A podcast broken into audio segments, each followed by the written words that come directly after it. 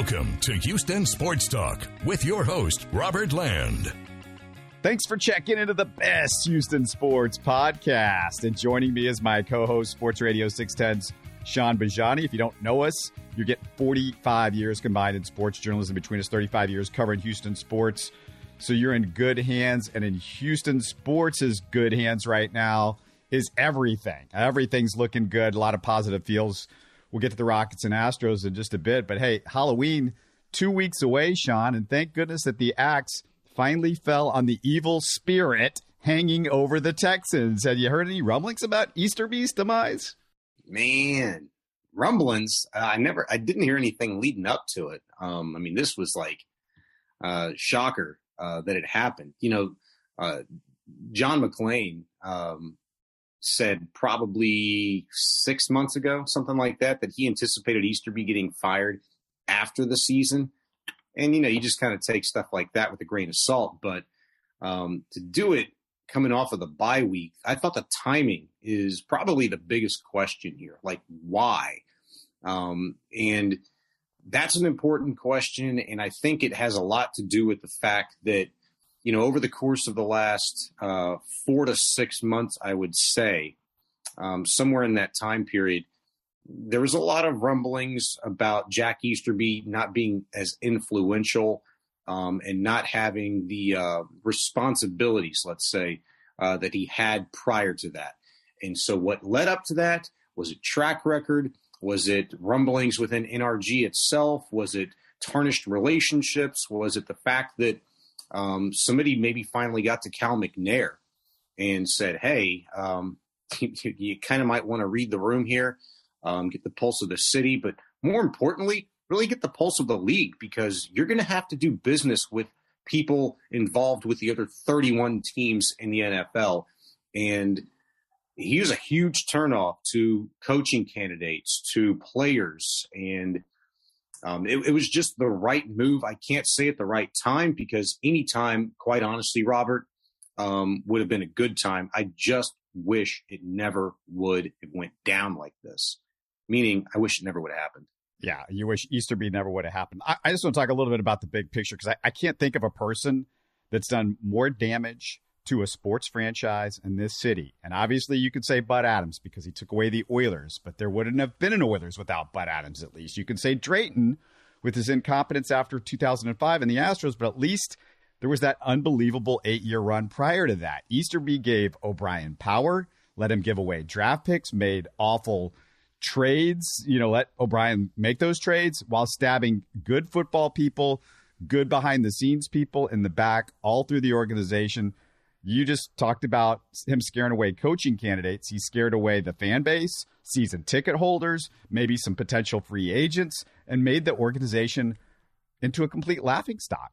Yes, 100%. Uh, it, it, was a joke around the league. And, you know, I thought about it like this. Um, every, everybody's got their you know vices their hangups their faults fine you know um, nobody's perfect you and me included um, however you know say what you will about bob mcnair i think um, you know in large part clear majority um, he was a highly well respected very successful man period i didn't know him uh, like that. I can't call him a friend. I had numerous run-ins with him. Um, and my grandfather, you know, who um, was a city councilman for 30 years in this city, been passed away now for 15 years. I remember even back then when he was still around, um, him saying some really good things about Bob McNair. Um, and so if that's coming from my grandfather, you're probably doing something pretty good. Um, so having said that, the problem that I had personally with this uh, whole debacle over the course of the last two or three years is that you you tarnish the reputation, the organization of a guy that works so damn hard to bring football back to the city of Houston, to build um, and and a highly respected um, and admirable organization.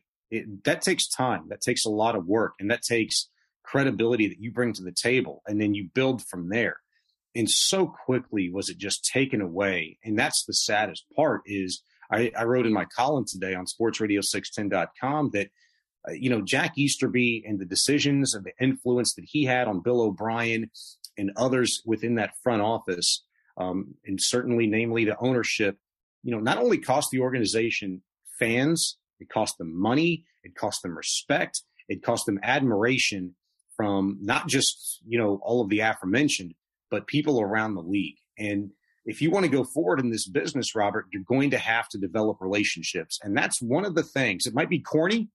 Eh, maybe it sounds more corny because they talk about it all the time, but Nick Caserio preaches this. This is about, you know, building blocks, stacking more good days on top of good days, building relationships with people, and trusting good people to do good work. And aha, that's where I hope Cal McNair has finally maybe learned his lesson. And maybe, just maybe, Robert, while Cal came into this business as sole um, owner, you know, once his father passed away and was going to run the ship here, he didn't really have that right hand man that he could confide in, that he could trust, that his dad did. And whoever, I can't remember the, the guy that was his dad's right hand man. He passed away and it was a tragic thing. Um, but Cal didn't have that. And it takes time. And maybe Nick Caserio has become that guy. Even though there's a dynamic and a triangle there, maybe trust was violated. Maybe responsibilities, um, you know, were not met certainly um, the production wasn't on behalf of Jack Easterby. And maybe Nick Caserio finally saw that and got to the ear of Cal McNair. And this is why we have this glorious Monday in the city of Houston. Yeah, whoever woke up Cal McNair, applaud that person. I've heard rumors it might be Hannah McNair, not sure, but kudos. And Andre Johnson, Sean, with the most powerful quote on Easterby, which should have been the wake up call nearly two years ago. He said, Ever since Jack Easterby walked into that organization, nothing good has happened. And a couple things. He said that organization. So he had already sort of started to separate himself from the Texans. It feels like with just that, you know, that that uh, grammar. And then Andre promptly walked out of the building himself. You know, at, the, at that same time, your colleague at 610, John McClain, said the Texans need to immediately reach out to Andre, see if they can bring him back in the building. And Sean, Andre posted a photo of himself grinning at one of his Texans press conferences on his Instagram Monday. So maybe that option is open. It'd be nice if they could make up with Dre before he gets voted into Canton. And I'm sure he could help little Nico Collins maybe be a bit better of a wide receiver. Cal McNair, before they released JJ Watt a couple of years ago, said that it was only temporary for JJ that he hopes he goes and plays somewhere for a couple of years and then comes back and will honor him. You're talking about one of, I'm not going to go ahead and say the greatest player in franchise history, though he may very well be. Okay. However, Andre Johnson was the first greatest player in franchise history. So if you're going to give JJ that sort of treatment and roll out the red carpet before he even stepped two feet out of the door, then you certainly have to do it for a guy like Andre Johnson. So that's not even a question. Um, because while while Cal may not understand the optics or respect them, um, maybe now he is more, but he certainly understands um, what J.J. Watt, what Andre Johnson, what some of the great players of this organization mean to the fans. And if you want to win fans back, maybe you never win some back, but the majority, I think you certainly do. And it comes down to a couple of things. It comes down to um, them being proud of your organization. And that goes with the optics that exist around your organization throughout the rest of the league. But then, two, winning helps everything all of the time. So those are two very important key factors. In terms of Andre Johnson, I never really thought he abandoned the Texans. And when he made those comments on Twitter a couple of years ago, which was really in defense of Deshaun Watson requesting a trade, and it was a mention of Easterby, you know, that he had never done anything good since he stepped foot in the city of Houston, which is 100% true. I don't care what sort of role he played in getting Nick Caserio into town, whatever. Cal reached out to Caserio before Easterby was even hired. That's just a fact.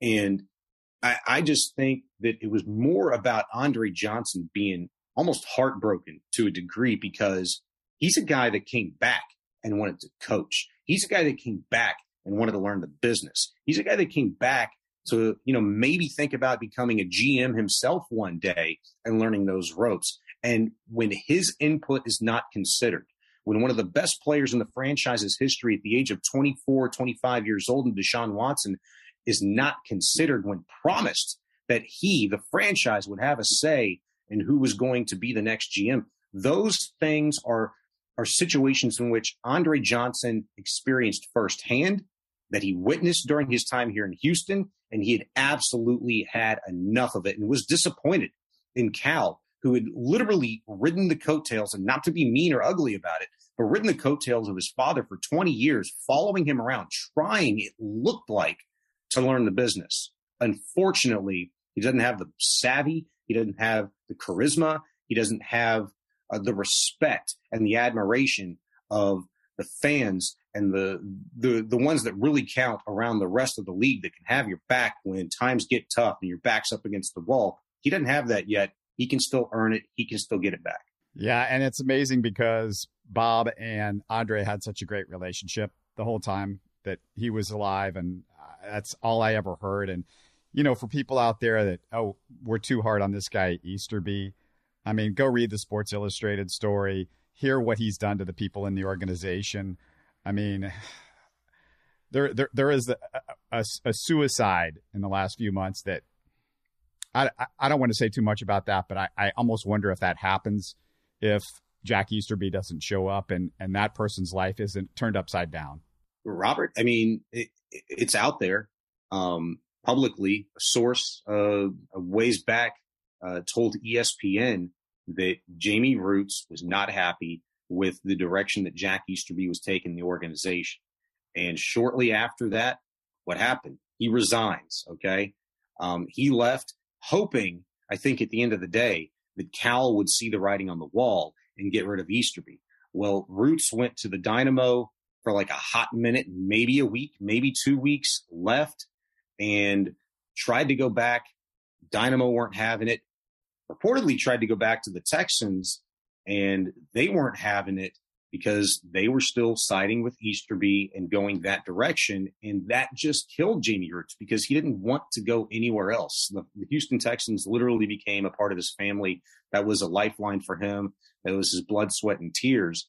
Um, and granted, look, he was doing some great things at Rice um, and, and, really just starting a, a, a great program up over there, but it ate at him. You know, I, really believe that it ate at him, and um, it certainly contributed.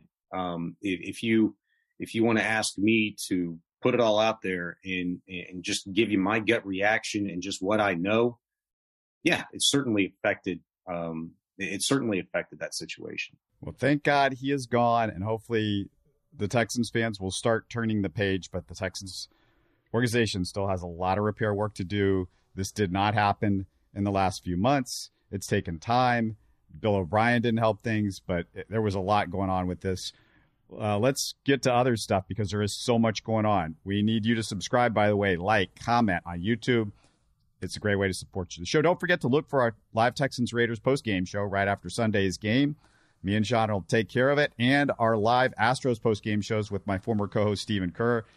Maybe Sean's going to make a cameo soon. He's threatened Dude, to. if it wasn't 18 innings the other night, I would have come on. But I mean, I didn't know what to do with myself, and then I got a kid to take care of too. I was trying to get him to bed so I could rewatch everything. I, I thought the game would have put him asleep, asleep about in the 14th or 15th.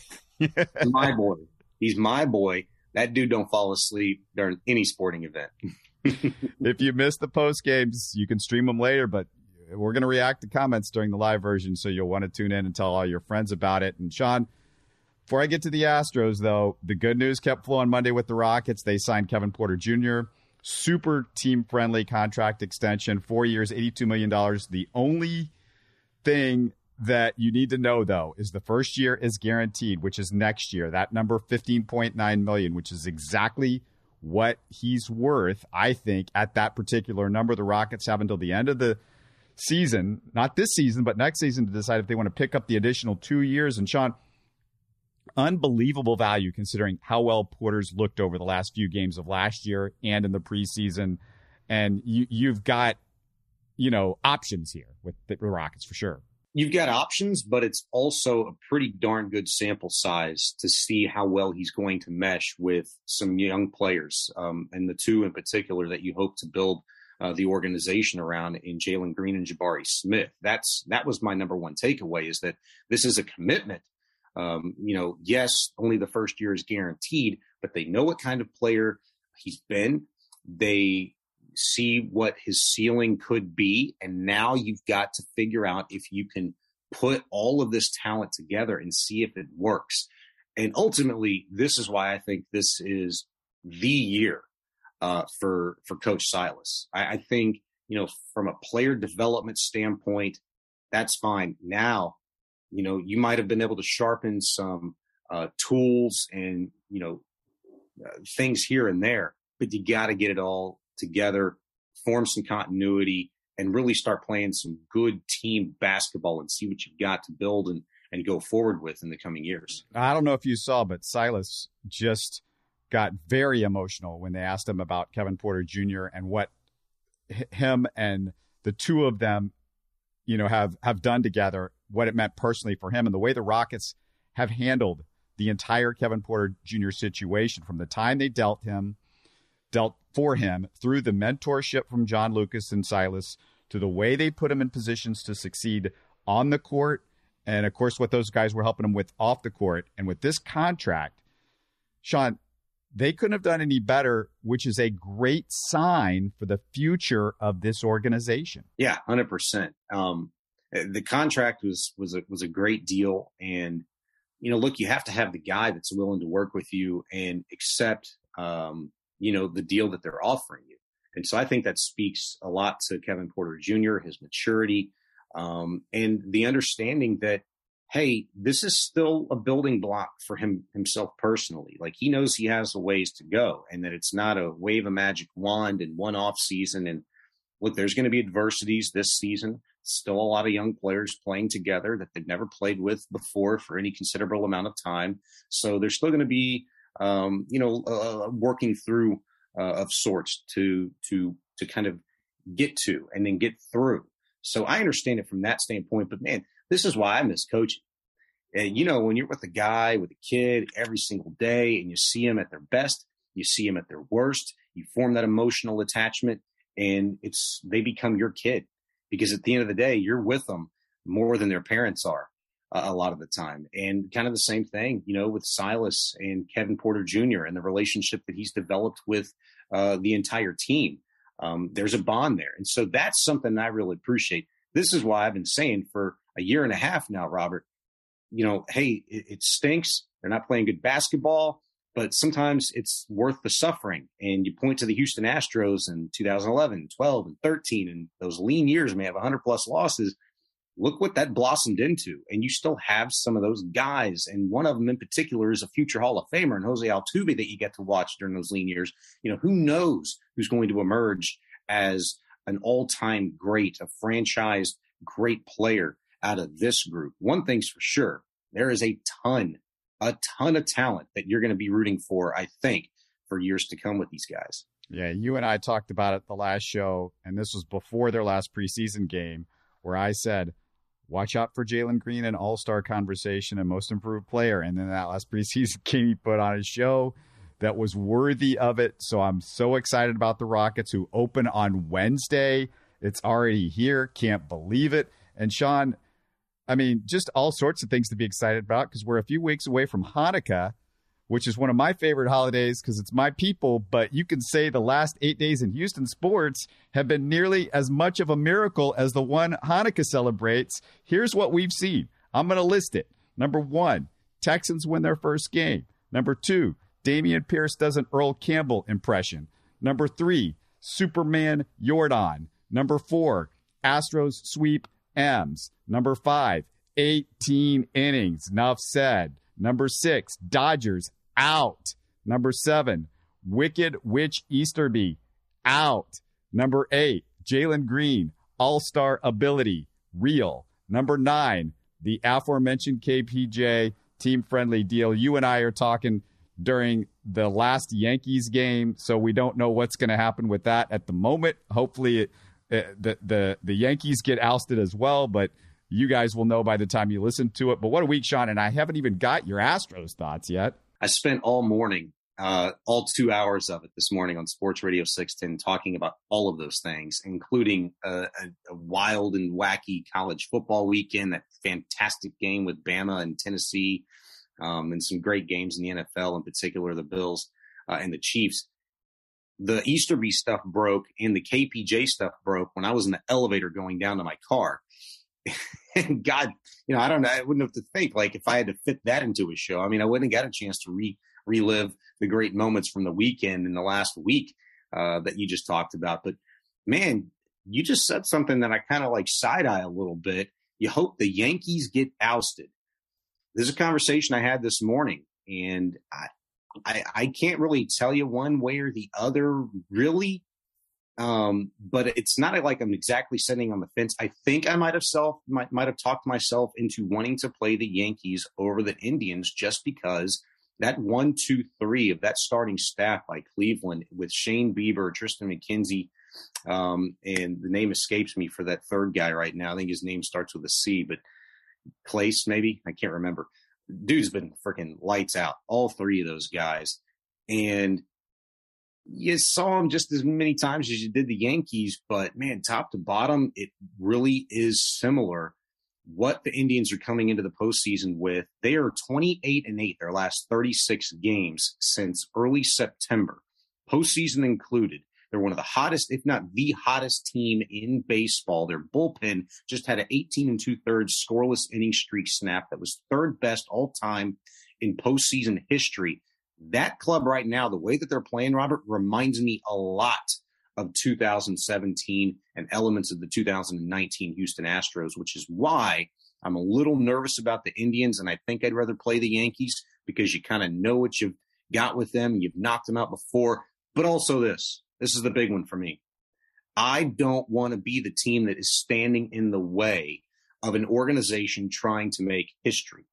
Indians have not won a World Series since 1948. The, the, the, you keep saying the Indians, the guard. You got to remember it's the Guardians, the Guardians. Guard, the Indians, whatever. Okay, uh, you know if I sorry if I offend anybody.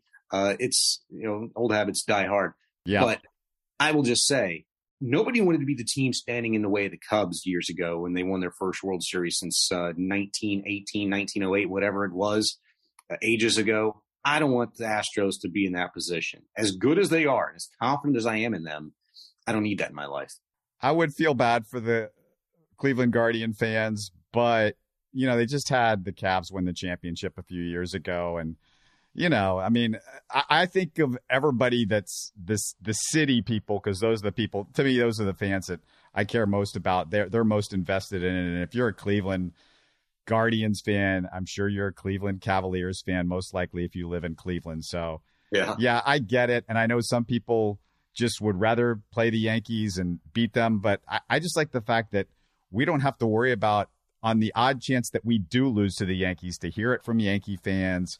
And, you know, for them to lose in the first round and Aaron Judge get practically booed out of his own ballpark after I had to sit through all the cut ins every time Aaron Judge walked the plate for the stupid American League home run record and all that garbage. Yeah. I, the, the, I want to ask one thing, though, about this series because they, they're, they're going to have to name the roster again. And they haven't done that yet as you and I speak. I think it's probably not even until early Wednesday that we'll hear who's on that roster. But with more games in this series, the odds are they add a pitcher. I would assume that's Will Smith, but then you would have to take away a particular player. Now, the interesting part to me is that David Hensley's been fantastic. And David Hensley deserves to stay on the roster. And I know Jake Meyers might be not happy with my decision there, but frankly, I think you seriously have to consider David Hensley at DH because Trey Mancini is not getting the job done. And if you think Aledmys Diaz is not the right guy on a particular matchup, then Hensley gives you another option and a way better option than Trey Mancini has looked. He's just not a good contact hitter and he's not drawing walks. He's not an on base guy recently, definitely not with the Astros. So that that that's I mean, that's uh to me that's a no brainer. It should happen. It should happen. Trey Mancini's hitting like 180 with the Astros. Um, and for all you people that aren't all about batting average, hey, if he's hitting 180, ain't nothing else good about it. Okay. he's not an on base guy. The slugging's not there. He doesn't put together good at bats. And to be quite honest with you, I was in his corner when he first came over to the Astros. I was a big Mancini fan. Um, I, I, I, don't have to mention, you know, the personal adversity. Everybody knows it's well documented. I'm just talking about from a ball player standpoint. The guy is a proven big league player, even if it was in Baltimore. Kudos to him more. You still got to play the Red Sox and the Yankees and Blue Jays more than anybody. And those teams have been a bugaboo, you know, the last four or five years in the AL East. You know, the Rays, uh, also. I mean, so you could say that, hey, he's done it against some of the very best in all of baseball. So you tip your cap to him. However, the guy's not producing, and you need your best players, your most versatile players to go in a long series when you get to this point in time. Tough decisions have to be made. And to be quite honest with you, it's a pretty damn easy one because, you know, James Click, who knows? His job's on the line. He doesn't have a contract. He may not be asked back. Um, he's not irreplaceable. If his butt's on the line because none of his deals outside of maybe Christian Vázquez worked, then so be it. If Mancini's got to, uh, you know, watch from, you know, the TV screen and have the best seat in the house next to you and me, I'm totally fine with it because you need the best guys in your lineup. You don't need two defensive center fielders either. That's ridiculous. Not, it's a waste of roster space as far as I'm concerned. Yeah, I, you know, I, I, I totally agree with that. Dubon and Meyers has been both defensive replacements. Neither one of them have any offense. Both of them can't handle excellent postseason pitching. They're not going to be able to handle it. If if Meyers was slightly a better hitter, then I would make an argument for him because I like his uh, you know, speed on the base paths, and I do like his defense because God forbid something does happen you know, you, have got that in your back pocket. But he brings nothing else to the table, Robert. And the Astros have so many other weapons at their disposal. And if you don't believe in them, go rewatch, you know, those last three games of that Mariners series.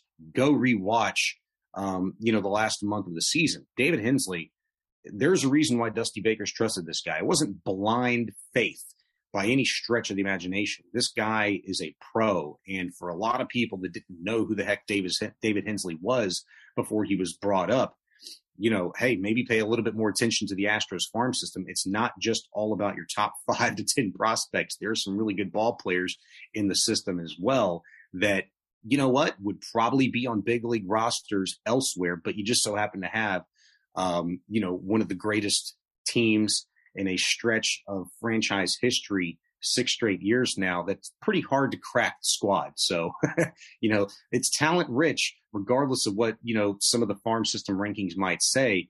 I'm 100% with you. I didn't I, I, there was a shred of me. I didn't know if you were going to go mancini.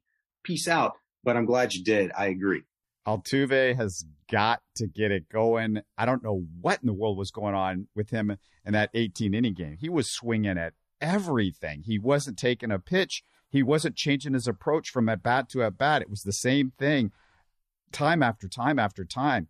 Just do Altuve. You do not have to hit a home run every time you come up there. I just wonder if it was one of those kind of funky things, right? That his approach just systematically did not fit, you know, the Mariners, not game plan, but just talent that they had on the mound. And I, don't know what he did during the regular season. I don't know how many at bats. I'd have to go back and look. They played the Mariners 18, 19 times, beat them. Uh, it was 18 times. So they won the season series 11 to 7. I imagine he had some really good games against them. I don't know. I don't think it's health related. I don't think he's hurt. I just think the guy just flat out is not seeing the baseball right now. He doesn't know what's coming. Um, and that's an and or because as you mentioned, he was flailing at pitches. I mean, it was like he was hoping his bat would run into a fastball. and the fastballs that he did get, they were up around his neck, not even close, and he was swinging at them. Um, but here's one thing it's Jose Altuve. I got faith in the guy. Every time up, even during that 0 for 16 slump that he was in in the Mariners series, I still felt like he was going to break out of it at any moment. And that's that's what you get from Altuve. I'll tell you one reason why I don't think it's health related is because that dude was a freaking beast in the field, making a couple of tip your cap to Milo Hamilton. Blue Star plays um, in the first uh, couple of games of that series. So I, I think, you know, it's going to be fine. When Altuve is on the biggest and brightest stage, especially against the Yankees, good things happen. So maybe go Yankees tonight. Yeah, that game right now, as as you and I are speaking, they're in a delay. So hey, keep getting delay. Let's push it back as far. Let's make yeah. it as hard as possible as they can on whoever comes out of that series. Now, was there any other things that you're looking for before this series starts? I mean, we don't know who they're going to play, but just from the Astros, is there something that's particularly? We just have a couple minutes here. It's a historic win, the 18th inning, one nothing game, and it cannot be understated. Um, there's still games left to be played, and against whom you don't know yet. But I cannot say loud enough that it was so vital for the Astros to have won that 18th inning game. Because if they didn't, Justin Verlander pitches game four. And if it's Guardians, Yankees, guess what? ALCS starting on Wednesday, that would have really jumbled up that rotation to, you know, various degrees in which would not have been optimal to the Houston Astros. The fact that they get to start with their ace on the mound again Wednesday night at Minute Maid Park against whoever is absolutely huge. And yeah, you mentioned they have a roster decision to make, you know, in terms of a extra pitcher, um, and maybe it's minus Mancini. Something tells me they're not going to do that, but we'll see. I just thought that that win in the 18th inning game was ginormous, and it cannot be understated enough. Yeah, I want to give a little props to yours truly because you remember this, Sean. On the show, I said you got to put Luis Garcia in, not only because he is a better pitcher than Will Smith and Phil Maton, but he's somebody that can give you innings and you never know when you might need innings in the playoffs if something goes awry and we saw what happened and Garcia it got lost with Pena I think a little bit but just was unbelievable uh, he he Roger Clemens did as I said on the post game show going back to the Chris Burke game before I go Sean huge congrats to the Houston Dash who had their first playoff match in team history Sunday I was there for it it was my first ever Dash game in person. Frustrating 2 1 loss. Sean, I know you were busy with stuff this weekend. They had a breakaway chance late in stoppage time, which didn't go in. I mean, like two, three minutes to go. And then Kansas City, the current, the Kansas City current, for those who don't know, won with a goal on literally the last kick in stoppage time. They put the ball back at midfield. The dash kicked it once and they blew the whistle and the game was over. It was about nine minutes of stoppage time. So we're, we're kind of waiting and they don't have a timer up there for some reason in, in the uh, NWSL. So we had no idea what was left, but we knew it was about over with. But just want to say I had a blast out there.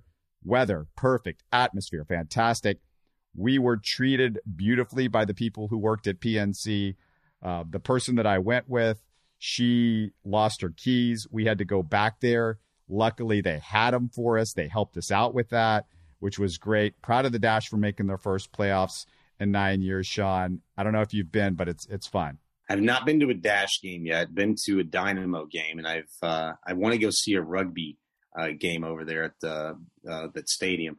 Um, but hey, you got soccer going on, you got baseball playoffs, you know, basketball season tipping off this week, the regular season. You're in the heart of the NFL season. October, if you didn't know, is the most wonderful time of the year, not December. if you're a Dash fan, check the YouTube archives. There are interviews over the years with former Dash stars Kealia Ohai Watt. Uh, yeah, it's uh, as as we refer to it, it's uh, that's uh, the wife of somebody, some player, I don't know, for the Texans. We also have an interview with Team USA World Cup champs. Two two different interviews. One with Meghan Klingenberg, World Cup champ, and one with Morgan Brian, former Dash players. I spoke to them about playing with the legendary Carli Lloyd, Ohai, and I think at least one of those two about playing with her, who, you know, Lloyd played for the Dash as well as Team USA. And Sean, you gotta wish that the Rockets season opener wasn't directly opposite Astros game one, but can't wait for all the games this week. I know you can't wait for them either. Uh, let's do this again soon. I'll get to watch about the, the Rockets through their first time out, but hashtag DVR.